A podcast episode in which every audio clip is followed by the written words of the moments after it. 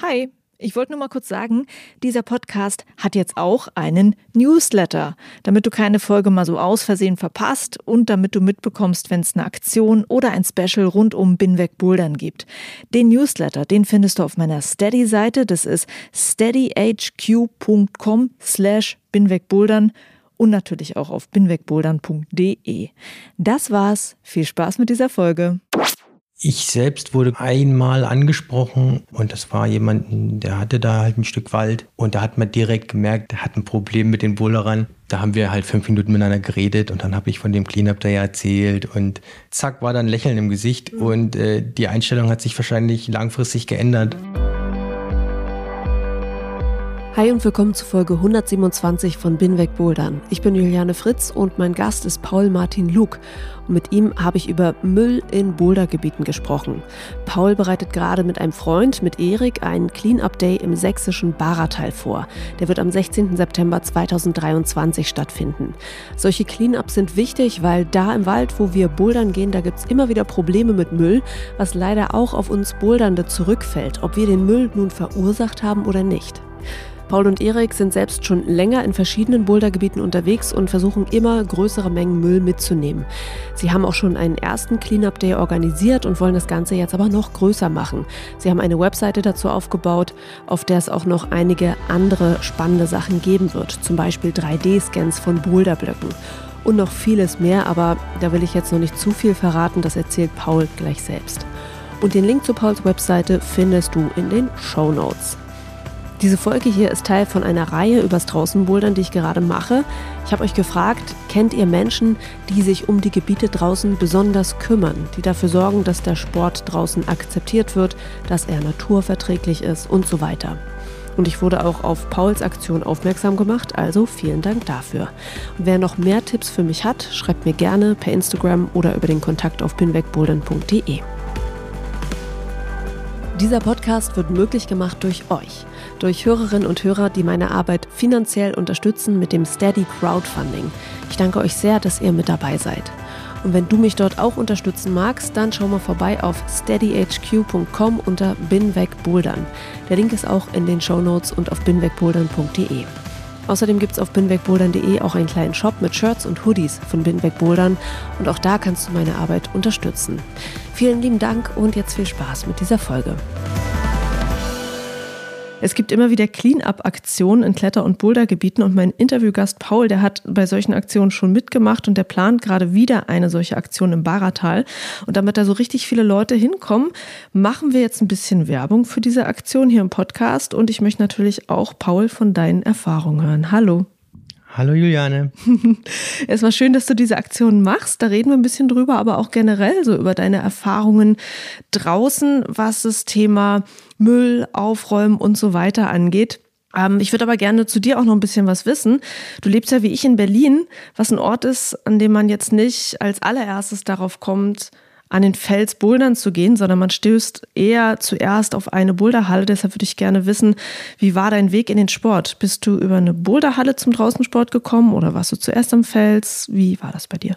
Ja, also bei mir war das so, dass ich ähm, das Bouldern äh, 2008 angefangen habe in der Halle. Und ähm, bis ich dann mal wirklich Fels in der Hand hatte, das hat ziemlich lange gedauert. Um genau zu sein, zehn Jahre. Mhm. Also 2018 ähm, waren wir zum Beispiel, ähm, da haben wir einen Städteurlaub gemacht mit meiner Freundin Julia. Und da waren wir in Paris. Und da habe ich mir dann mal ähm, einen Tag äh, da rausgenommen und dann haben wir uns ein Pad ausgeliehen in Fontainebleau, sind wir den öffentlichen rausgefahren. Und dann bin ich zu Fuß zu einem ersten Block gelaufen, habe da bei 30 Grad im Schatten meine erste 7a mich hochgequält und ja, so hat es dann halt angefangen. Und peu à peu war ich dann immer mehr draußen und jetzt möchte ich eigentlich gar nicht mehr zurück in die Halle. Ich gehe da eigentlich nur noch hin zum Trainieren. Okay. Das heißt, äh, seit diesem ähm, Frankreich-Besuch hast du dann auch schon verschiedene andere Sachen dir angeguckt draußen. Ja, korrekt. Mit dem Frankreich-Besuch war das jetzt nicht so, dass ich da direkt mich in den Fels verliebt habe. Das war eher andersrum. Man merkt ja, das ist ja am Anfang immer echt schwer, wenn man zuerst rausgeht und die Tritte muss man erstmal finden, die Griffe sind kleiner, wo sind die Griffe überhaupt? Das hat dann schon noch eine Weile gedauert. Also da mussten ein paar Freunde schon noch ein bisschen auf mich einwirken, dass ich da zwei, dreimal mit rauskomme, auch mal ins Baratal nach Snesnik. Und dann ich glaube 2020 hat es dann so richtig eingeschlagen und da wollte ich äh, nur noch raus. Kannst du sagen, was es war? Also war es ein bestimmtes Bouldergebiet oder ein bestimmter Boulder oder? Also bei mir war es so, dass Corona ging ja los, die Hallen wurden geschlossen und ähm, ich war zu der Zeit in, in Schweden, in Malmö und da fahre ich eine Stunde raus nach Tjugogul und da bin ich, ja, da habe ich, in Malmö waren die Hallen nicht geschlossen, wie hier in Deutschland, aber ich wollte nicht in die Halle, weil das war mir dann auch ein bisschen zu kritisch, man wusste nicht, was ist das jetzt, was kommt da? Äh, da bin ich dann doch lieber immer an Fels gefahren. Das war für mich dann ein bisschen sicherer und erstmal die Lage checken. Und dann war ich halt zwei, dreimal die Woche draußen nach der Arbeit und ähm, ja, dann gab es keinen Weg zurück. Okay, das heißt, das sind so deine Gebiete hier so um Berlin herum und äh, so in Südschweden. Ja, genau. Und äh, sonst noch irgendwelche Gebiete, dann außer äh, Fontainebleau natürlich, wo du unterwegs warst? Also hauptsächlich bin ich unterwegs in Tschugegul und Baratal und ich fahre auch oft nach Snesnik oder nach Bad Schandau und sehr, sehr gerne fahre ich äh, in die nördlichen Gebiete, also in Schweden und äh, Holland auch, was in Finnland ist. Westerweg, ähm, um Stockholm rum. Da gibt es richtig guten Granit und äh, da, da halte ich mich eigentlich die meiste Zeit auf, wenn mhm. ich am Fels bin. Wir reden ja jetzt nicht nur äh, darüber, welche Bouldergebiete du draußen so schön findest, sondern auch darüber, dass man äh, diese Gebiete versuchen sollte zu erhalten und müllfrei zu halten. Und du engagierst dich da sehr. Was war für dich so ein ausschlaggebender Punkt, dass du angefangen hast, dich zu engagieren? Der ausschlaggebende Punkt war auch mit Corona verbunden tatsächlich. Wir waren halt in Baratal viel unterwegs und ähm, als dann die Hallen geschlossen wurden und immer mehr Leute rauskamen, also sowohl Boulderer als auch Wanderer, hat man halt gemerkt, der Müll wird immer mehr, die Blöcke werden immer weißer und die Spannung im Gebiet, also die Spannung zwischen den Boulderern, der Boulder-Community, den Wanderern eventuell auch und den Locals, die sind halt gewachsen. Und ähm, da sind wir auf den Rückfahrten. Da hat man ja auch immer viel Zeit nachzudenken und zu reden. Und da haben wir uns dann mal entschlossen, was zu starten und nicht nur zu meckern und ähm, da auch mal ein bisschen aufzuräumen und Vorbild zu sein. Und dann seid ihr selber quasi schon mal losgezogen und habt dann ähm, Müllsäcke dabei gehabt und. Ja, genau. Also wir haben dann einfach mal Müllgreifer gekauft und sind dann losmarschiert und haben dann immer, wenn wir hochlaufen zu den Blöcken oder wenn wir zurücklaufen, einfach ein bisschen was eingesammelt hier und da und dann war gut. Aber angefangen hat es eigentlich mehr mit dem, wir machen jetzt eine große Aktion. Okay, und das heißt, du und noch ein paar andere Leute, ihr organisiert das? Genau, also das sind äh, das ist der Erik, mit ihm bulle ich auch zusammen. Wir sind auch zusammen groß geworden, effektiv. Er hat auch mit mir 2008 äh, angefangen mit dem Bouldern. Also wir haben da die gleiche Erfahrung und also ich organisiere das hauptsächlich und er macht mehr. Ja. Über die Orga würde ich gleich noch ein bisschen gerne reden wollen. Aber nochmal äh, zurück dazu, was ihr so wahrnehmt, wenn ihr draußen unterwegs seid. Wo nehmt ihr Müllprobleme eigentlich am ehesten wahr? Ist es direkt am Fels? Ist es an Wanderwegen? Ist es wirklich in Bouldergebieten oder so, weiß ich nicht, an der Straße, wo die Autos parken? Wo passiert da am meisten? Ja, tatsächlich ist es nicht der Fels. Ne? Der Müll, der findet sich am meisten wirklich an den Parkplätzen und den Wanderwegen und auch vor allem da, wo viele Menschen halt zusammenkommen. Also wenn wir jetzt im Baratal zum Beispiel sind und wir laufen hoch zum Schlachthofblock, diese eine Straße, da müssen mhm. halt alle lang. Da gehen halt die Wanderer erstmal hoch, da gehen die Boulderer hoch und da gehen auch die Leute hoch, die vielleicht arbeiten oben, warum auch immer. Und da, wo halt viele Menschen zusammenkommen, da sammelt sich halt auch der Müll.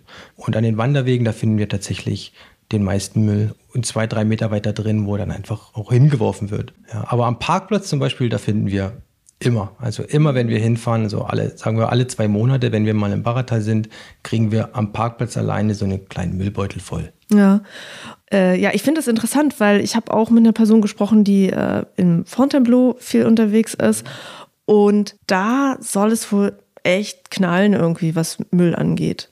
Also was man da immer hört, ist, dass es also gerade im, im Sommer oder dann auch zu Ostern, wenn viele Leute da sind, dass das krass ist und dass es irgendwie logisch ist, ja, das sind die Menschen, die da bouldern die dann da irgendwie äh, zuhauf kommen und auch in den Gebieten, die halt besonders stark frequentiert sind. Und dann, wenn ich aber jetzt äh, mit manchen Menschen rede, die sagen, ey, eigentlich in Bouldergebieten ist es gar nicht so krass, ähm, weiß ich nicht genau, ähm, ist es von Bouldergebiet zu Bouldergebiet unterschiedlich? Mhm. Kommt es mhm. drauf an, ob die Leute Locals sind und sich sozusagen deshalb sehr um ihr Gebiet kümmern oder sind das die Gebiete, wo ganz viele Leute von überall herkommen und vielleicht nicht so das Bewusstsein haben, dieses ich muss jetzt hier bei mir zu Hause das Gebiet sauber halten? Also ich frage mich, was ist es, dass es manchmal gut läuft, manchmal nicht gut läuft? Also ja, das ist tatsächlich von Bouldergebiet zu Bouldergebiet unterschiedlich. Also wenn ich äh, in Chugukul bin, wo wirklich wie auch in Deutschland Wanderer und Boulderer zusammenkommen, da finde ich halt effektiv keinen Müll. Da gibt es halt den klassischen Müll am Fels, also um den Block rum, also Tape, Zigarettenstummel da nicht, weil da hat man Snooze, das steckt man sich äh, mhm. in den Mund und nicht, äh, das raucht man nicht. Und Biomüll, das findet man halt irgendwie doch immer um den Block herum. Und Chalk, also wenn jetzt jemand mal so einen Chalkbeutel umkippt, dann liegen da diese Kügelchen rum und dann werden die in der Regel auch liegen gelassen. Das sieht dann auch nicht so schön aus und das finden wir halt irgendwie immer, aber die so Plastikmüll an den Wegen, das ist von Gebiet zu Gebiet äh, stark unterschiedlich. Mhm. Also in Cristiano zum Beispiel waren wir jetzt vor, äh, im Januar waren wir da und da war eigentlich sehr wenig Müll zu finden und da sind nur Boulderer. Da war sehr wenig Müll auf den Wegen zu finden. In Snesnik, da treffen sich wieder Wanderer und äh, Boulderer. Da finden wir wieder viel Müll an den Wegen. Da, also da haben wir, weiß ich nicht, 40 Liter Müllbeutel äh, letzten Samstag mit runter eingesammelt. Im Baratal das gleiche Spiel. Da finden wir auch immer Müll. In Frankreich, also in Fontainebleau, weiß ich jetzt nicht genau, wie es ist, weil das letzte Mal, als ich da war, da war ich noch nicht so bewusst unterwegs. Das war meine mhm. allererste Session und seitdem fahre ich auch nicht mehr in Fontainebleau. Deswegen ähm, werde ich mich dazu auch nie, lieber nicht äußern. Und ja, in Magic Wood würde mir noch einfallen, aber da habe ich jetzt auch nicht so das Müllproblem äh, wahrgenommen tatsächlich. Aber da sind auch wieder mehr Boulderer unterwegs, mhm. würde ich jetzt mal meinen und ja. weniger Wanderer. Also könnte man fast meinen, dass äh, es ganz gut ist. also nicht, dass man jetzt irgendwie sagen würde, Boulderer sind, Boulderer, Boulderinnen sind irgendwie die besseren Leute, aber dass es ganz gut ist, wenn so ein Bouldergebiet irgendwo ist und dann jemand wie du äh, äh, da ganz bewusst durchgeht oder hoffentlich alle ganz bewusst durchgehen und einen Müllbeutel immer mit dabei haben mhm. und, ähm, und die Sachen halt mitnehmen, auch die andere Leute da liegen lassen. Das wäre schon äh, sehr, sehr schön weil man natürlich möchte, dass man da noch lange bouldert. Und weil man, also ich weiß nicht, wie, wie du das erlebst, aber werden Bouldernde als das Problem wahrgenommen? Wird man darauf angesprochen? Also ich denke schon. Ich selbst wurde, glaube ich, erst einmal angesprochen am Parkplatz im Baratal. Und das war jemand, der hatte da halt ein Stück Wald. Und da hat man direkt gemerkt im Gespräch so, äh, der, der hat ein Problem mit den Boulderern. Mhm. Aber ähm, da haben wir halt fünf Minuten miteinander geredet und dann habe ich von dem Cleanup Day erzählt und den Müllgreifer gezeigt und was wir heute gefunden haben. Und dann, zack, war dann Lächeln im Gesicht mhm. und äh, die Einstellung hat sich wahrscheinlich langfristig geändert. Ja. Das habe ich mich auch gefragt, ähm, ob es Sinn macht, diese Aktion so sehr öffentlichkeitswirksam zu machen, dass genau solche Leute das mitbekommen. Mhm. Also, dass gemerkt wird, okay, die Leute kommen eben nicht nur hierher, ähm, bouldern mal einen Nachmittag und lassen einfach all ihren Kram hier liegen, sondern die kommen auch hierher und zwar wirklich extra, um aufzuräumen. Also macht es Sinn, das ähm, irgendwie vor Ort anzukündigen, hey, wir kommen her, wir machen wir sauber, wie auch immer man das ankündigen kann? Also wir hatten mit dem Cleanup Day hatten wir ja schon vor, nicht nur den Naturschutz quasi abzuarbeiten, sondern auch ähm, eine Sichtbarkeit zu schaffen, weil das ist schon, das war uns schon wichtig, dass man merkt, dass die Boulderer halt dem Wald auch gut tun können. Und Sichtbarkeit ist auf jeden Fall sehr, sehr wichtig. Aber halt Sichtbarkeit heißt jetzt nicht, dass wir einmal im Jahr eigentlich einen Cleanup Day veranstalten, mhm. sondern da reicht's, wenn ein Local sieht, wie ein Boulderer mit dem Crashpad auf dem Rücken einen Müllgreifer in der Hand hat. Das reicht dann schon als Message so. Aber das sieht man leider nicht. Und einmal im Jahr, das ist dann so immer so eine Hauruck-Aktion, das ist auch gut, aber effektiv ist es besser, wenn, wenn immer ein bisschen mitgenommen wird, weil dann braucht man den Cleanup Day ja. gar nicht erst. Ne? Definitiv. Ähm, und du hast schon gesagt, was du so an Müll eigentlich so um den Fels herum findest, ähm, dass es mal so Teepreste sind oder sowas. Generell, was findet ihr eigentlich im Wald? Also im Wald um den Fels rum, das hatten wir ja schon, Tape-Reste, äh, Kippenstummel, Obst, also Biomüll. Das ist so ein Ding, wo viele Boulderer draußen, das ist kein Müll für die, weil das ist ja dann irgendwie in zwei, drei Tagen Boden. Dem ist halt nicht so. Mhm. Wenn jemand seine Bananenschale nach hinten wirft in den Wald, dann liegt die halt drei Jahre da. Genauso die Schalen von Zitrusfrüchten, die liegen dann halt eine Ewigkeit oder Eierschalen. Und wenn jetzt angenommen jeder eine Banane mit rausnimmt, an einem hochfrequentierten Block wie am Schlachthof, dann kann man sich ja vorstellen, dass da nach drei Jahren ein Berg Bananen liegt. Ja. Und der ist dann halt schwarz, aber der ist noch da. Das baut sich halt ganz langsam ab. Und einfach mitnehmen. Und ähm, was finden wir noch? An den Wanderwegen da ist es halt schon eher so Verpackungsmüll, Plastik, Bonbonpapier. Was war am Samstag, waren wir in Snesnik, da haben wir gefunden, beispielsweise so ein Liter Tetrapack Eiskaffee mit Strohhalm. Und man denkt so, Mann, ey, das ist ja ultra peinlich, sowas, sowas fallen zu lassen irgendwie, ne? Aber das passiert. Ähm, dann finden wir Unmengen Taschentücher, Toilettenpapier, an den Wanderwegen auch, da wo man halt wenn man mal ungestört ist, dann geht man schnell in die Büsche links und mhm. rechts. Und da finden wir halt also immer Taschentücher und Toilettenpapier. Ähm, und an den Parkplätzen ja halt alles. Und dann gibt es halt noch die ähm, Kategorie Boulder-Sektoren, die nah an der Straße sind. Da findet man dann halt auch Sperrmüll. Farbeimer, Autoreifen, alte Container, so, so, ich weiß ich nicht, Bleche. Das sind aber eher Leute, die ihren Zeug da entladen. Genau, die dann einfach das über die Leitplanke werfen. Aber am Ende landet es dennoch im Bouldergebiet. Damit äh, fällt es dann auch zum Cleanup Day, weil das gehört zum Bouldergebiet dazu und das mhm. würden wir dann versuchen mit äh, zu attackieren. Wenn ihr so ein Cleanup Day macht und da wirklich große Sachen findet, habt ihr richtig einen Container eigentlich?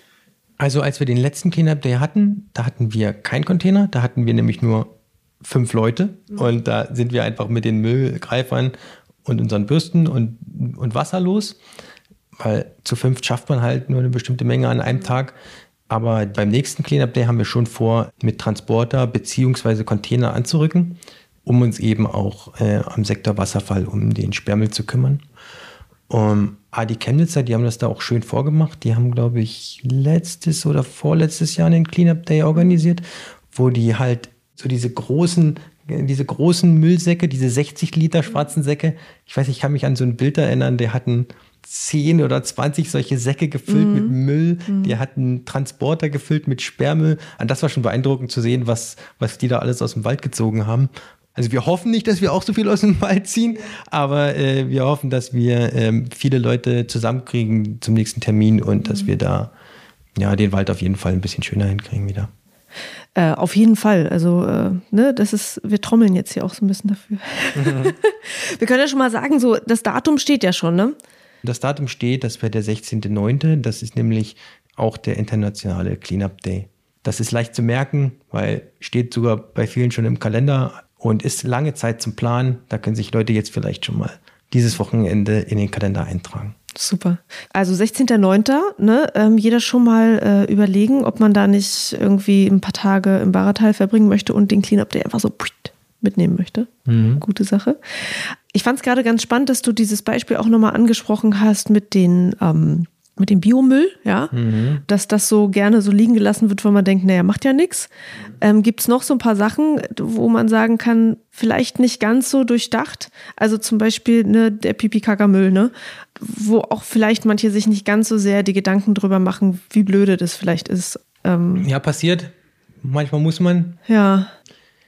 Also am schlausten ist natürlich, das zu machen, bevor man an Fels geht. Im Baratal ist es so, da gibt es ja in Kurort Bergishübel, da gibt es tatsächlich ein WC. Und da hält man einfach vorher an und damit kann man der Sache schon mal vorbeugen. Mhm. Und Taschentücher oder Toilettenpapier, wenn man es dann doch mal benutzt, dann mitnehmen. Mhm. Im Prinzip geht man dann auch mit seinem Beutelchen irgendwie irgendwo sein Geschäft machen. Ja, genau. Nimmt es dann mit. Aber am besten eben erst gar nicht. Nee, das kann man ja manchmal nicht vermeiden. Ne? Ja, genau. Aber da macht es halt, wie es ist halt leider so, dass es im Baratal kein WC gibt. Also in Tschugegul, da gibt es tatsächlich einen WC. Direkt, in Schweden da, ne? Ja, direkt mhm. am Bouldergebiet so. Also im Wer hat das da hingestellt? Ja, die Community, also die Locals, die, da gibt es ein kleines Café, da gibt es ein WC, das, können, das ist immer offen. So nice. das ist halt schon Luxus, ja. Ähm, ja. Ich, wir hatten auch schon mal überlegt, ob wir das mal ansprechen oder ähm, ob man den Parkplatz da vielleicht ein bisschen smarter gestalten könnte. Aber das ist echt komplizierter, als man denkt. Mhm, ja.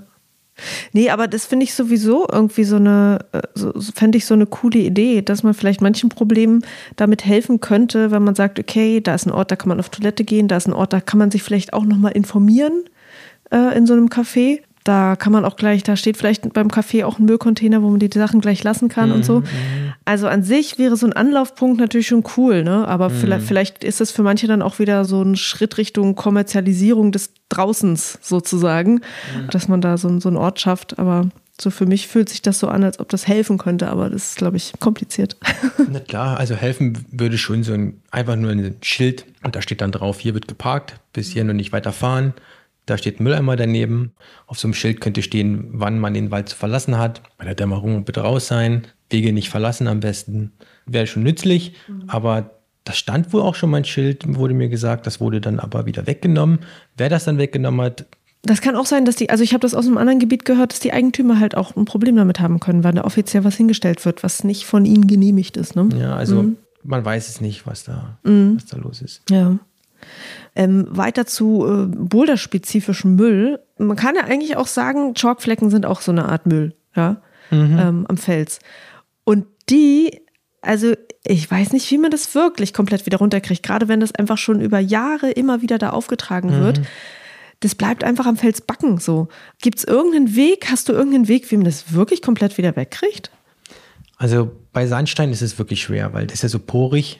Wenn das Chalk einmal drin ist, dann kriegt man es mit den Borsten auch nur schwer wieder raus. Oft ist es so, dass man diese Chalkflecken gar nicht so krass wahrnimmt, aber am Sandstein auf jeden Fall. Wenn man im Baratal ist, da ist ja der Fels teilweise so dunkel bis schwarz. Und wenn man da so einen weißen Chalkfleck drauf sieht, ne, dann sticht er halt aus 100 Meter Entfernung ins Auge. Ja, da hilft es in erster Linie halt nach dem Bouldern wieder bürsten, wie man den Block vorgefunden hat und ein kleiner weißer Fleck bleibt halt immer zurück, aber versuchen den Impact so gering wie möglich zu halten. Und da fällt mir auch das Thema Tickmarks ein, dass dann so Leute so ein Zentimeter dicke, ja. zehn Zentimeter lange weiße Linien reindrücken mit den Daumen. Kann man sich halt vorstellen, dass man den, das Chalk halt richtig tief in die Poren drückt und dann das kriegt man halt nicht so schnell weggebürstet. Dieser Tick, selbst wenn man den wegbürstet, der bleibt dann noch ein paar Wochen oder für immer.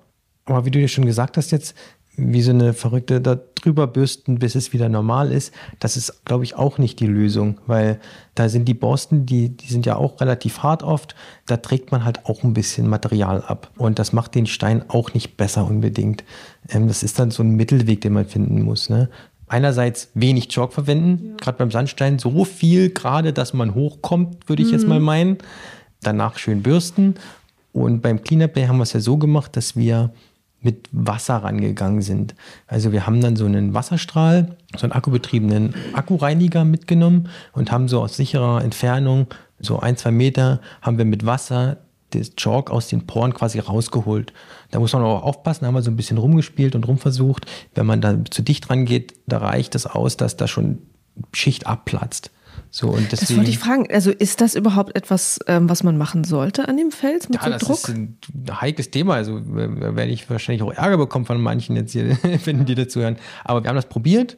Wie gesagt, aus sicherer Entfernung würden, also schätzen Erik und ich das so ein, dass man das alle paar Jahre schon mal machen kann, um diesen Chalk, der so tief drin ist, schon mal rauszuholen und auch so diese Tickmarks, von denen ich gesprochen habe, die sich da für immer und ewig festsetzen, die mal wegzumachen. Das sieht dann echt für ein paar Monate wieder aus wie ein neuer Block. Ne, das war beim Schlachthofblock so, der sah halt einen Monat ungefähr aus wieder, wie als ob er noch nie angefasst wurde. Mhm. So. Aber dass man das jetzt zum Beispiel zweimal im Jahr macht, das halte ich für gefährlich, das würde ich nicht machen. Mhm. Aber wir haben das jetzt gemacht, wann war das? 2020 haben wir das gemacht. Jetzt würden wir das vielleicht äh, äh, drei Jahre später, würden wir es dann vielleicht nochmal machen bei Blöcken, die, die einfach nur total weiß sind ja. Ich meine, so ein bisschen werden die ja eh nass durch Regen so, ne? Also das ist ja nicht so, als ob ihr die ersten Werte da irgendwie Feuchtigkeit draufbringen. Aber äh, genau, man muss wahrscheinlich äh, vorsichtig nee, da geht es um den Druck, ja. Also ja. man weiß ja, so ein Kercher zum Beispiel, der, was der für eine Kraft hat. Mit Wasser kann man ja an sich Stein schneiden. Also da ist es gut, mit aus sicherer Distanz das Jog rauszuholen. Aber ich will jetzt hier nicht promoten, dass sich äh, jeder einen Wasserstrahler kauft mhm. und das macht. Ganz im Gegenteil auf keinen Fall machen. Ne? Also das haben wir jetzt einmal gemacht mhm. und nur bei so zwei, drei Blöcken, die halt total krass weiß waren. Mhm. Aber bei den meisten anderen Blöcken sind wir da einfach nur mit weicher Bürste überall mal drüber. Ja, das will ich auch nochmal betonen. Weiche Bürste, weil Ja. je härter die Bürste, desto abrasiver ist die ganze Geschichte und desto weniger Material für uns ist da zum Festhalten. Ähm, zu diesem Thema mit Wasser auf Fels drauf, besonders auf Sandstein, nochmal der Querverweis zur Folge mit Richard Hofmann, Paläontologe, mit dem ich mal gequatscht habe, der mir halt auch erzählt hat, was sozusagen das Ding ist. Also Chalk ist ja dazu da, Feuchtigkeit sozusagen aufzunehmen. Und jetzt stelle man sich halt vor, ne, da ist halt Chalk am Fels und das ist da ziemlich fest am Fels und dann kommt da halt Flüssigkeit drauf und das Zeug zieht ja nochmal extra die Flüssigkeit an. Das heißt, da hält sich die Flüssigkeit so richtig schön so auf der Oberfläche vom Fels. Deshalb ist es halt so problematisch, da so viel Chalk drauf zu packen und man sollte wirklich sparsam sein damit, weil man so einfach so kleine Flecken am Fels schafft, wo sich die Feuchtigkeit so richtig schön halten kann. Und das sogar genau da, wo man greifen möchte. Super. Also ich frage mich da halt so, ob man nicht an manchen Orten dann, also es gibt ja wirklich Orte, wo, wo man gar keinen Schock benutzen soll am Fels. Ob das nicht sogar fast besser wäre, wenn man es gar nicht macht? Oder was sagst du dazu? Also, ich glaube, im Baratal ist Chalk verboten bis geduldet. Tja, na, du gibt es Menschen, die haben ganz schwitzige Finger und dann gibt es Menschen, die haben ganz trockene Finger.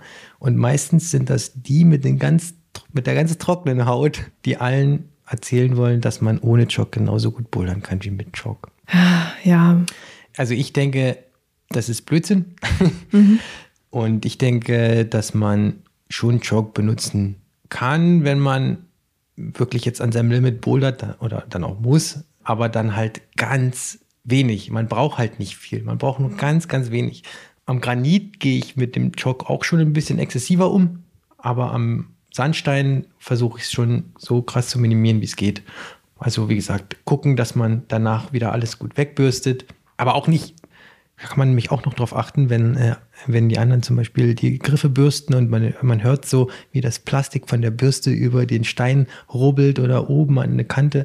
Das ist auch nicht so gut, weil das trägt auch viel Material ab und ähm, ist halt auch wieder ein bisschen Mikroplastik, was da am Fels landet. Holzbürste mit weichen Borsten, mit Naturborsten am besten, ne? weil sonst liegen da auch die Plastikborsten rum. Ja, das wäre noch so. nö. Das wäre eine meine Idee. Meinung zu dem Thema Chalk. Ja, okay. Da fällt mir tatsächlich noch was ein, nämlich ähm, Chalk und Rosinen. Es gibt ja jetzt immer mehr Chalk mit so Rosinenanteil. Das ist so eine, wie so eine Art Poff, so Baumharzmäßiges Ja. Zeug. Und ich bin da jetzt auch kein Experte auf dem Gebiet, aber ich kann mir schon vorstellen, dass Chalk in der Mischung mit so einem Baumharz sich besser in den Poren festhält des Sandsteins als Chalk allein.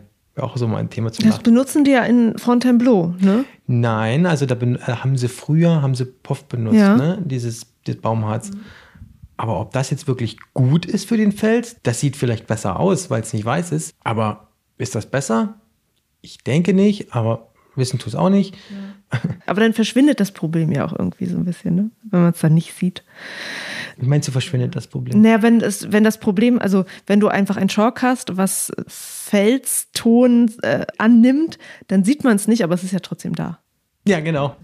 Nee, aber auch was du gerade gesagt hast mit dem, man braucht ja eigentlich gar nicht so viel Chalk. Auch da äh, eine Folge voller Querverweise. Ich habe auch eine Folge zum Thema Chalk gemacht, wo ich mit Chalk-Herstellern gesprochen habe, die auch nochmal beschrieben haben, dass es teilweise sogar kontraproduktiv ist, besonders viel Chalk zu nutzen, weil du dann einfach so eine dicke Schicht zwischen deiner Haut und Fels hast, die eigentlich Ja. auch eher dafür sorgt, dass du wieder abrutscht. Also gar nicht das tut, was du möchtest. Genau. Oder was ich auch gerne sehe, so Leute, die ähm, ihre Tritte chalken und bürsten. Macht halt überhaupt gar keinen Sinn. Ja, also eher die Schuhe abputzen. Das ist das, was man machen sollte Schuhe, vorher. Weil Chalk bindet ja das Wasser und bindet Mhm. den Schweiß auf den Fingerkuppen, aber die Schuhe schwitzen nicht. Da braucht man nichts chalken. Also das macht keinen Sinn. So, äh, sind wir jetzt so beim, beim wichtigsten Boulder-spezifischen Müll, ne? Haben wir noch irgendeine Müllart, wo man noch mal was zu sagen sollte oder wollen wir weiter? Ich glaube, wir haben es. Was mir noch einfällt, so sind so eigenartige Dinge, die man am Fels findet. Ja. Wir haben zum Beispiel am Wochenende gefunden, am Wegesrand oben von Snesnik runter zum Parkplatz gelaufen sind. Äh, da haben wir gefüllte, zugeknotete Hundekotbeutel gefunden. Na super. Wo man sich dann schon fragen kann, wie ist das So zustande auf halbem Weg gescheitert. Ja, als ob jemand vorbeigelaufen ist und der Hundebesitzer dachte sich, oh, jetzt werde ich beobachtet, jetzt tue ich mal so ganz vorbildlich. Und als dann der Beobachter weg war, dann zack, in den Wald rein. Keine Ahnung, kann man drüber gefrustet sein, kann man aber auch. Äh, Also man, es kann ja immer mal passieren, dass man aus Versehen was fallen lässt oder irgendwas vergisst. ja, das, war Das- schon das bewusst ja in den Wald irgendwie- geworfen. Das war so ja. drei Meter weiter drin. Ja, Ja, das ist mir noch eingefallen, aber ansonsten haben wir, glaube ich, dann alles abgedeckt. Ja, okay. Dann, äh, wie schätzt du denn das Bewusstsein der Szene ein für diese Themen? Merkst du, dass Leute darüber reden? Versuchst du manchmal mit Leuten darüber zu reden und wie Mhm. wird darauf reagiert? Ja, also haben wir schon gesagt, dass der Müll jetzt nicht hauptsächlich an den Blöcken liegt. Also das spricht ja an sich für gutes Bewusstsein der Boulderer. Aber Erik und ich, wir bouldern ja jetzt auch schon seit vielen Jahren draußen. Wir haben noch nie, noch nie einen Boulderer gesehen mit einem Müllgreifer oder Boulderer, die ähm, Müll aufsammeln von anderen. Das haben wir irgendwie nur nicht gesehen. Das Bewusstsein alleine, den eigenen Müll mitzunehmen, das reicht dann auch nicht ganz, weil wenn man dann doch mal aus Versehen was aus der Tasche verliert beim Runterlaufen und man guckt nicht mehr zurück, dann bleibt das da liegen. Und wenn man nicht noch ein bisschen mehr mitnimmt, dann sammelt sich dann Müll an. Also wir müssen zwangsläufig immer ein bisschen mehr mitnehmen, als wir, als wir selber mit reintragen. Also ist ausbaufähig. Irgend- Es ist ne? ausbaufähig und ähm, vielleicht nochmal so zum Nachdenken, dass es irgendwie zum Bouldergepäck mit dazu gehören könnte. Zu allem, was man so mitnimmt. Und man hat ja, ähm, wenn man bouldert, nicht ganz so viel Kram dabei wie beim Seilklettern. Könnte es eventuell eigentlich sogar noch machbar sein, denkt man. Ja, unsere Ausrüstung ist mittlerweile ganz schön groß geworden. Okay. Je nach Boulder. Was ich auch manchmal höre so in der Szene ist die Annahme, dass gerade die Leute, die in Hallen bouldern, dass die das sind, die für den Müll da draußen eher sorgen, weil die noch weniger ein Bewusstsein haben für dieses, oh, da muss ich aufpassen, weil in den Hallen so dieses Service-Denken ist. Also da ist irgendjemand, der räumt für mich am Ende des Tages auf. Deshalb höre ich ab und zu mal, dass gesagt wird, hey, das ist jetzt dieses Hallenpublikum, wenn es jetzt raus an den Fels geht, was für den Müll sorgt. Was fängst du mit solchen ähm, Annahmen an? Ja, das würde ich jetzt mal sagen, ist Blödsinn. Weil 99 Prozent von den Boulderern, die man draußen trifft, sind Hallenboulderer. Also ich kenne keinen, der nur draußen bouldert. Geht ja auch gar nicht. Das Wetter spielt gar nicht mit. Vor allem in Baratal, da regnet es ja gefühlt jedes Wochenende. Da muss man ja auch in die Halle. Also Hallenboulderer ist gleich draußen Boulderer. Und ich glaube, dass das Bild, was du da gerade beschreibst, das ist, glaube ich, ja, ein verzerrtes Bild, was durch die Corona-Zeit entstanden ist, als einfach alle in den Wald gedrückt wurden. Ne? Ich sehe das nicht so. Ja, viele Menschen draußen ist gleich viel Müll. Also das, was ich auch von Leuten höre, die schon lange draußen klettern, ist, früher war weniger Müll, wir waren aber auch einfach weniger Menschen am Fels. Ja, genau. So. Und da hat man auch mal was liegen lassen, aber es ist halt nicht so ins Gewicht gefallen dann. Und was ich auch mich dann bei solchen Aussagen frage, ist, also selbst wenn ich jetzt nicht so, also ich zum Beispiel bin gar nicht so der Mensch, der so wahnsinnig viel raus an den Fels fährt, aber ich habe ja trotzdem ein Bewusstsein dafür, dass man den Müll nicht liegen lassen sollte. Also auf irgendeine Art und Weise haben mir das irgendwie meine Eltern schon beigebracht, dass man keinen Müll irgendwie draußen irgendwo hinschmeißt. So ganz unabhängig davon, ob ich jemals in einer Halle gebouldert bin oder nicht, ähm, ist mir das schon so klar, dass man draußen nicht seinen Müll hinpackt. Genau, das ist eigentlich auch allen klar, aber wie, wie wir das schon das Thema hatten, klar muss mittlerweile sein, dass man halt noch ein bisschen mehr mitnimmt, also auch den Müll der anderen. Und das ist halt, was noch fehlt. Und kommt es bei dir irgendwie vor, dass du merkst, dass es wirklich so Konfrontationen gibt, dass äh, Leute ja auf Bouldernde zugehen oder unter Bouldernden auch irgendwie Konfrontationen bei dem Thema, wenn einer mal dem anderen sagt, du, ähm, hast du das da gerade fallen lassen? Ähm, also kriegst du sowas mit? Also mir sind persönlich noch keine Konfrontationen ähm, passiert. Also ich komme oft in Gespräche, aber die verlaufen in der Regel immer gut. Ist natürlich immer ein bisschen schwierig, Leute darauf anzusprechen, wenn sie ihren dicken Tick vergessen und weiterziehen wollen. Man will nicht immer sagen so, hey, mach mal das und das jetzt weg. Bemuttern, das will man auch nicht. Da muss man ein bisschen über seinen Schatten springen und sagen, hey, du hast da vergessen, deinen Tick mal wegzumachen. Und macht sich dann oft auch keine Freunde mit, glaube ich, aber gehört halt irgendwie dazu. Also am Baratal habe ich zum Beispiel schon echt vielen Campern gesagt, so, ey, ihr könnt hier nicht schlafen. Ich weiß, hier steht kein Schild, das es verbietet, aber wird halt nicht gern gesehen und sorgt für Spannungen und ist nicht gut. Geht mal bitte da und dahin, hier gibt es noch ein paar Optionen. Und in der Regel bedanken die sich auch, aber wir denken uns dann halt immer, hey, schau doch einfach mal den Boulder Guide oder schau doch mal ähm, auf Gulag Online von den Scholzens. Da steht das ja auch eigentlich alles immer beschrieben. Man sollte sich halt immer mit dem Bouldergebiet, wo man hinfährt, vorher vertraut machen. Was gelten da für Regeln? Und Konfrontationen, die ich von denen ich gehört habe, mhm. gibt es ja auch welche äh, vom Baratal, dass da Leute ähm, mit den Autos nicht am Parkplatz gestanden haben, sondern die die Straße hochgefahren sind, wo sogar ein Schild sagt, hey, hier nicht hochfahren und dann oben bei den Blöcken geparkt haben. Und da wurde dann auch schon mal Luft rausgelassen aus den Reifen und dann steht man halt da.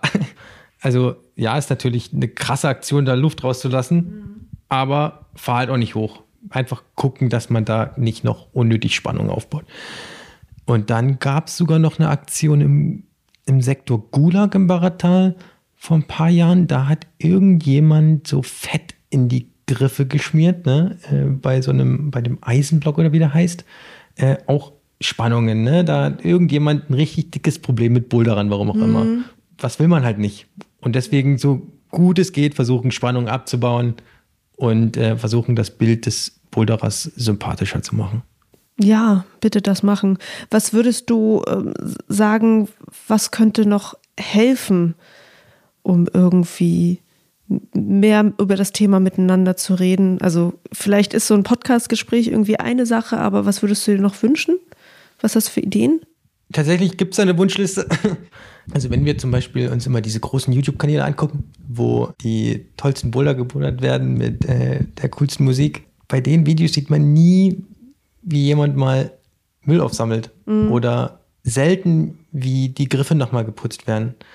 Wenn ein YouTube-Kanal äh, mit vielen Followern oder Subscribern da das als so selbstverständlich einfach mal in so ein Video mit einbaut, so, weiß nicht, die laufen jetzt zum Blog oder so und sammeln halt einfach so Müll ein, ohne das zu thematisieren, so quasi als Vorbildfunktion durch den Wald laufen, das wäre schon äh, eine coole Sache, so, ne? Die haben halt, halt Impact. Den Impact, den jetzt Erik und ich haben, der ist relativ gering, aber der ist da. Also, aber wenn es dann doch mal den Markus Mitbo macht oder who knows, äh, das wäre halt schon eine feine Sache. Und ähm, ein anderer Wunsch wäre, wenn sich vielleicht nur einer oder zwei, die sich diese Folge jetzt anhören, tatsächlich jetzt in den Baumarkt begeben und einfach mal oder vor dem nächsten Trip in den Baumarkt begeben und einen Müllgreifer kaufen. Das wäre halt auch schon cool, weil ein Boulderer mit einem Crashpad auf dem Rücken und einem Müllgreifer in der Hand mehr ändert schon wieder einiges. Ne? Also eine Begegnung könnte reichen, mit der richtigen Person im Wald und dann spricht sich das schnell rum, ey, die haben da wieder aufgeräumt, voll coole Leute. Ja, das wäre cool.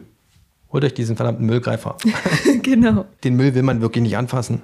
Oft. Ja, ja, das glaube ich. Und Handschuhe. Mhm.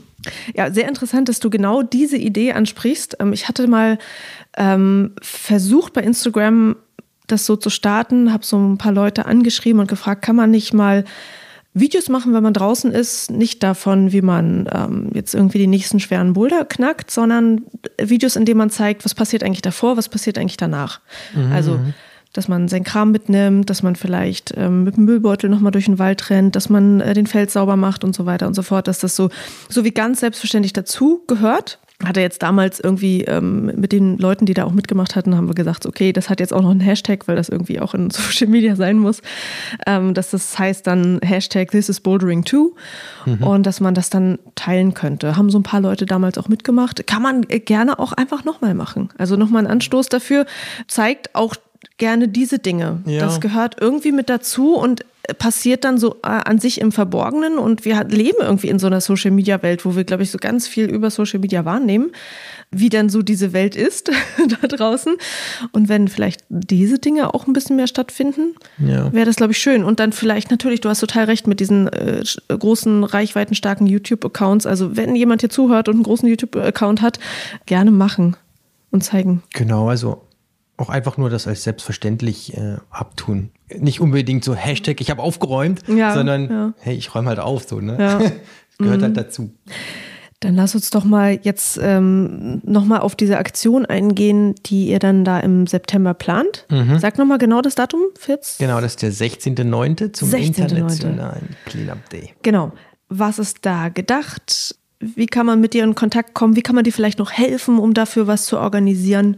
Okay, also am 16.09. haben wir vor, uns am Barratal zu treffen. Und da wollen wir sowohl alle Wanderwege als auch den Parkplatz und die Gebiete um die Blöcke und den Sektor Wasserfall, der an der Straße ist mit dem Sperrmüll. Darum wollen wir uns kümmern. Und ähm, ja, das ist halt auch stark davon abhängig, wie viele kommen. Deswegen ähm, ist es dann auch wichtig, dass ich weiß, wer kommt, aber dazu gleich mehr. Aktuell haben wir tatsächlich äh, dafür, ja, passiert auch viel im Hintergrund. Also wir haben mit Erik jetzt eine GBR im Januar gegründet, die Power Bouldering, das ist äh, Paul und Erik. ne? Und da haben wir eine Website, wo wir vier große Dinge rund ums Outdoor-Bouldern, die wir halt leidenschaftlich betreiben, versuchen clever unter einen Hut zu bekommen. Auf der Website äh, power-bouldering.de, da vereinen wir so einen kleinen Webshop, wo wir so ein paar Boulder-Sachen verkaufen, ähm, die wir selbst fertigen, fräsen, so wie so ein Block zum Liften und äh, so Schlagtuch zum Saubermachen von Fels. Dann haben wir so einen Power Lab Bereich, wo wir so wissenschaftlich an Dinge rangehen. Was ist der Impact von Chalk an den Fels? Und da arbeiten wir gerade so ein paar Dinge auf. Da wollen wir, ähm, haben wir so ein paar Versuchsreihen gestartet, um die Sache uns mal ein bisschen genauer anzugucken. Aber da will ich noch nicht so viel spoilern, weil die Auswertung, die muss erst noch stattfinden. Und ähm, das dritte, was wir haben, sind die Power Scans. Da wir scannen halt auch so Blöcke ein wo wir so eine Datenbank erschaffen von Blöcken, dreidimensional, die man sich online anschauen kann. Und das vierte und äh, jetzt hier das wichtigste Ding ist halt der Cleanup Day, den wir auf der Seite organisieren und auch ähm, über die Seite äh, organisieren und dokumentieren. Und da könnt ihr auch alle Informationen finden, was zum Beispiel bisher geschehen ist, auch Bilder und äh, Videos. Und da steht auch eine E-Mail-Adresse, nämlich power.bouldering.outlook.de aber lieber nochmal nachgucken. und äh, an die E-Mail-Adresse, wenn ihr halt Lust habt, euch zu engagieren, schreibt ihr mir und beantwortet dazu sechs Fragen. Die habe ich da auch nochmal auf der Seite hingeschrieben. Warum die Fragen? Damit ich weiß, zum Beispiel, wer kommt, ob die Leute vielleicht noch übernachten wollen, weil beim nächsten Tag würden wir schon gern nochmal bouldern gehen. So ein Get-Together. Wir wollen abends grillen äh, am 16. in der Herberge Barra, optimalerweise. Und ähm, ich muss wissen, wie viele kommen. Das ist ganz wichtig, weil ähm, nicht, dass am Ende, ich weiß jetzt nicht, was die Reichweite ist von der Folge, aber nicht, dass dann am Ende irgendwie 100 Leute kommen, mhm. weil der Parkplatz ist halt auch nicht riesengroß. Ne? Mhm. Und wenn jetzt zum Beispiel ähm, ganz viele Leute kommen wollen, dann würde ich mich dann auch mit anderen Gebieten vielleicht kurz schließen. Vielleicht machen die im Chemnitztal auch wieder eine Aktion. Vielleicht können wir uns dann ein bisschen besser organisieren, dass manche Leute dahin gehen, manche Leute hier. Oder wir sagen, ey, wir sind schon genug dass wir Fahrgemeinschaften bilden, dass wir gucken, dass auch Leute, die helfen wollen, aber kein Auto haben, dahin kommen. Und das machen wir halt im Hintergrund alles, organisieren das jetzt dieses Jahr alles. Und das braucht halt ein bisschen Planung. Und mit Power wollen wir das halt dann auch so ein bisschen sponsoren, hoffentlich, je nachdem, wie das alles so läuft und mal gucken, wo die Reise hinführt. Aber das sind so die vier Dinge, die ich da gerade eben angesprochen habe, die wir da versuchen, alle unter einen Hut zu bekommen. Und das passt auch, glaube ich, ganz gut zusammen. War die Idee, das zu machen, wirklich dieses Aufräumen gewesen, dass ihr jetzt sagt, okay, wir machen da jetzt richtig eine Webseite dazu? Ja, tatsächlich schon. Also angefangen hat es mit dem Cleanup Day. Das haben wir vorher über meinen Instagram-Channel äh, gemacht, alles. Aber wir machen das jetzt über die Website zusammen. Und ähm, das mit den Scans zum Beispiel, das kam dann danach, aber wir machen das auch schon seit zwei, drei Jahren, scanne ich auch schon Blöcke wie ein Verrückter ein. Mhm. Also da die Datenbank wird auch schon recht groß. Ist auch bestimmt für einige Leute super interessant. Ähm, das mit dem Power Lab, dass wir da so manche Dinge wissenschaftlich aufarbeiten und da auch unsere Expertise, die wir im Studium gelernt haben, einbringen. Sag mal, was du studiert hast. Äh, ich habe Maschinenbau und Produktionstechnik äh, studiert. Und Erik hat auch Maschinenbau studiert und also wenn es um Versuchspläne geht, mhm. äh, da kennen wir uns aus. Wenn es um Konstruktion geht, da kennen wir uns aus. Und so haben wir dann auch nach und nach immer mehr so Trainingstools für uns entwickelt und gebaut, um halt auch stärker zu werden für draußen. Und ja, jetzt haben wir uns auch gedacht, ja, jetzt, wenn wir jetzt schon eine Website machen, Jetzt bauen wir halt zwei, drei mehr und äh, wenn jemand die will, dann kann man online kaufen. Und so verbinden wir jetzt alle vier Dinge, die wir da sowieso machen, auf dieser einen Website. Vielleicht wird ein Schuh draus, vielleicht nicht. Wir fangen es einfach an und gucken. Wie genau äh, wollt ihr das denn eigentlich wissenschaftlich fundiert herausfinden, was mit dem Fels passiert, zum Beispiel durch Chalk? Was habt ihr da für Methoden? Also ich habe jetzt zum Beispiel von verschiedenen Gebieten mir Steine mit nach Hause genommen. Also Granit, Sandstein, Gneis, Bibapo. Und ähm, bei Sandstein habe ich jetzt schon mal so mal Chalk aufgebracht und abgebürstet, Chalk aufgebracht und abgebürstet. Und dann habe ich mir das mal unter dem Mikroskop angeschaut, was da eigentlich noch übrig bleibt oder was passiert, wenn man mit dem Wasserstrahl drüber geht. Und da gibt es Möglichkeiten, dass man da die Profiltiefen genau bestimmen kann und wie die sich ändern. Da sind wir gerade dran und gucken uns das mal im Detail an, was da eigentlich alles an Material abgetragen wird oder was in den Poren zurückbleibt. Das kann ich schon mal sagen, man sieht auf jeden Fall, wie dieser Chalk in den letzten Poren drin festhängt. Und den kriegt man auch niemals mit den Bürsten raus. Mhm. Aber mit dem Wasser kriegt man den schon raus. Aber da ist es halt wieder, wie ich vorhin schon gesagt habe, ziemlich gefährlich. Wie dicht geht man ran? Wie viel Druck hat man beim Wasser? Wie gesagt, da würde ich jetzt erstmal abwarten, was die, was die Auswertung der kleinen Versuchsreihe, die wir da gestartet haben, was die bringt. Und wie ist es mit ähm, äh, Fingerschweiß? Ach so, ja. Wenn man jetzt wirklich richtig schwitzige Finger hat und man verwendet keinen Chalk und jetzt drückt man nur den Schweiß in die Poren des Sandsteins, was passiert eigentlich dann? Mhm. Ja, es hat der Schweiß, weiß ich nicht, was für ein pH-Wert, und da drückt man die ganze Zeit sein Hautfett in die Poren. Was bedeutet das für den Fels? Das müsste man auch erstmal richtig aufarbeiten. Da gibt es halt viele Meinungen zu. Chalk ist besser, kein Chalk ist besser, Baumharz ist besser. Ja, aber tatsächlich habe ich noch nie ein richtig gutes Paper dazu gelesen, weil es es halt aber auch nie gibt. Mhm. Oder eine Versuchsreihe dazu gesehen. Gibt halt nur ganz viele Meinungen. Und deswegen machen wir jetzt da einfach mal die ein oder andere Versuchsreihe, um die ein oder andere Frage zu klären. Hoffentlich. Mal gucken, was dabei rumkommt. Also, ihr habt da auch ganz viele Ideen. Mal gucken, wie viel Zeit ich habe. Ich habe da so einen Zettel mit so Ideen. Warte mal. Vielleicht finde ich den gerade mal. Such mal deinen Zettel. Kurz dran. Zettel gefunden. Also wir haben zum Beispiel Einfluss von Bürsten auf Stein, Einfluss von Chalk und Witterung. Das ist nämlich auch so ein Ding. Also mal so ein paar Poren richtig füllen vom Sandstein mit Chalk oder mit Schweiß und dann vielleicht mal einfrieren, auftauen, einfrieren, auftauen, einfrieren. Passiert da was? Ne? Also Wasser dehnt sich aus und zieht sich wieder zusammen. Was hat das für einen Einfluss auf die Poren? Wird er vielleicht brüchiger? Wir wollen uns ähm, die Griffabnutzung könnten wir uns auch noch anschauen. Also, ne, was ist passiert mit den Tritten, eigentlich ja. mit dem Gummi? Der bleibt ja auch in den Poren, der Gummi. Ja, da sind die immer schön schwarz, die Tritte. Wir könnten das Thema Schuhgummiarten mal anschauen.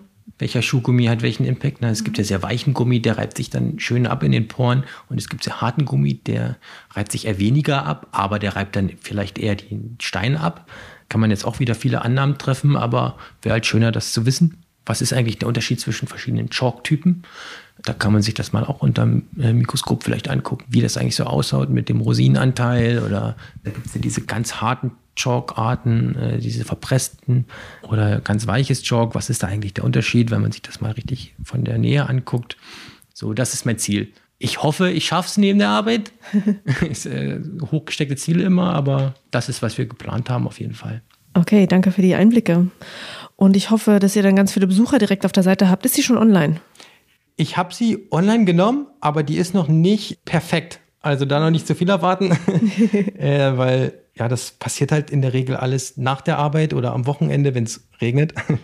weil wenn es nicht regnet, bin ich draußen. Deswegen, das passiert halt alles so peu à peu. Und bis zum 16.09. haben wir auch noch eine Menge Zeit. Aber angenommen, wir verkaufen da jetzt, weiß ich nicht, 10, 20 von unseren äh, Sachen, dann können wir das halt auch wieder reinvestieren in Müllgreifer, die wir vielleicht ständig weggeben an Leute im Tal oder so oder die zum Cleanup Day kommen oder dass wir vielleicht die Herberge da ein bisschen sponsern können oder mhm ja, wir versuchen das so alles so ein bisschen zu connecten. Ich glaube, es macht auch Sinn daraus äh, zu versuchen, so ein, so ein Get-Together wirklich zu machen, dass man am nächsten Tag zusammen bouldert, dass man so das yeah. Äh, Gefühl hat, das ist jetzt nicht nur dieses Aufräumen, sondern wir gehen am nächsten Tag bouldern in einem wunderschönen aufgeräumten Bouldergebiet. Ja, genau so haben wir das ja auch äh, beim letzten Mal gemacht. Ja. Dass wir dann am, am Anschluss nochmal zusammen bouldern waren. Ich habe auch immer Bock, neue Leute kennenzulernen und das ist ein guter Moment. Ja, also, ähm, gibt es noch Dinge, wo du sagst, wenn jetzt irgendjemand zuhört, der dies oder jenes kann, weiß, der noch helfen könnte? Hast du noch irgendwelche Sachen, die ihr braucht? Nee, ich glaube eigentlich, wir haben das alles gut im Griff. Cool. also, gut. wir werden uns auf jeden Fall, wir müssen schon noch einiges an Arbeit reinstecken. Also zum Beispiel wollen wir mal gucken, wie wir äh, ob wir mit der Stadt drehen können, äh, so mit den Örtlichkeiten, dass wir vielleicht sogar einen Container gestellt bekommen. Dann muss ich da noch mit der Herberge sprechen, ob der Platz da überhaupt wirklich da ist. Ansonsten müssen wir umschwenken auf einen anderen Campingplatz oder wie auch immer. Aber da gibt es auf jeden Fall eine Lösung. Dann bei was Fahrgemeinschaften angeht, das ist dann, wie man helfen kann, aber das, wie gesagt, das würden wir dann organisieren. Ihr müsstet mir dann halt diese sechs Fragen beantworten, die auf der Website zu finden sind und äh, damit kann ich dann genügend anfangen, um im Hintergrund die Fäden zu ziehen und einfach vorbeikommen. Genau, einfach mitmachen. Total. Aber nicht einfach nur kommen, ohne Bescheid zu sagen. Wie gesagt, der Parkplatz ist endlich. Ja, ich verstehe. und auch wenn es regnet, machen wir das. Dann gibt es halt kein Bouldern am Anschluss. Dann gibt es halt nur Grillen. Ja, genau. Okay. Gibt es noch irgendeinen Punkt, den wir jetzt noch gar nicht besprochen haben, den du noch voll wichtig findest? Mm, ich würde vielleicht noch mal wiederholen, wie man die Webseite schreibt, damit äh, das man auch findet. Das ist power-bouldering.de, P-A-U-E-R-bouldering.de. Und da gibt es einen Kontakt, wahrscheinlich eine Unterpunkt. Genau, und da geht man einfach auf den großen Reiter Cleanup Day. Okay. Da steht alles. Lovely. Okay, ich freue mich ähm, und ich hoffe sehr, dass wir vielleicht mit dieser Folge ein bisschen was anschieben, damit das Ganze ein bisschen bekannter wird und dass ihr einen erfolgreichen Tag dann habt. Und hey, vielleicht wird es ja noch äh, darüber hinaus äh, weitergehen, dass ihr ja, also weitere Tage habt oder nochmal woanders auch so einen Tag macht. Da kommen bestimmt auch noch andere Projekte zustande, die wir dann darüber managen können. Also wenn man sich zum Beispiel Magic Wood, die haben ja auch so einen Cleanup Day, mhm. die machen das jedes Jahr. Da ist eine richtig dicke Party an dem mhm. Abend. Ja. Da räumen erst alle auf und dann wird das richtig abgefeiert. Das können wir natürlich jetzt nicht im Baratal machen, aber ähm, ihr versucht es in dem Rahmen, wie es geht, ne? Genau. Mhm. Ist eine schöne Sache. Äh, ich freue mich, dass ich sozusagen auf dein Projekt aufmerksam gemacht wurde. Ähm, und wer war das eigentlich? Äh, Leonid. Ah, okay, cool. Leonid vom Kosmos. Also ähm, danke nochmal äh, an dich. Ja, super. Danke Vielen dir. Dank. Ja. Ciao. Das war Paul Martin Luck. Wir haben gesprochen über den Cleanup Day, den er gerade im Baratal plant, am 16.09.2023 und über seine Webseite power-bouldering.de. Und das Power wird nicht geschrieben wie das englische Wort, sondern P-A-U-E-R. Schau da mal vorbei, der Link ist auch in den Show Notes. Danke fürs Zuhören, Juliane mein Name und ich bin wegbouldern.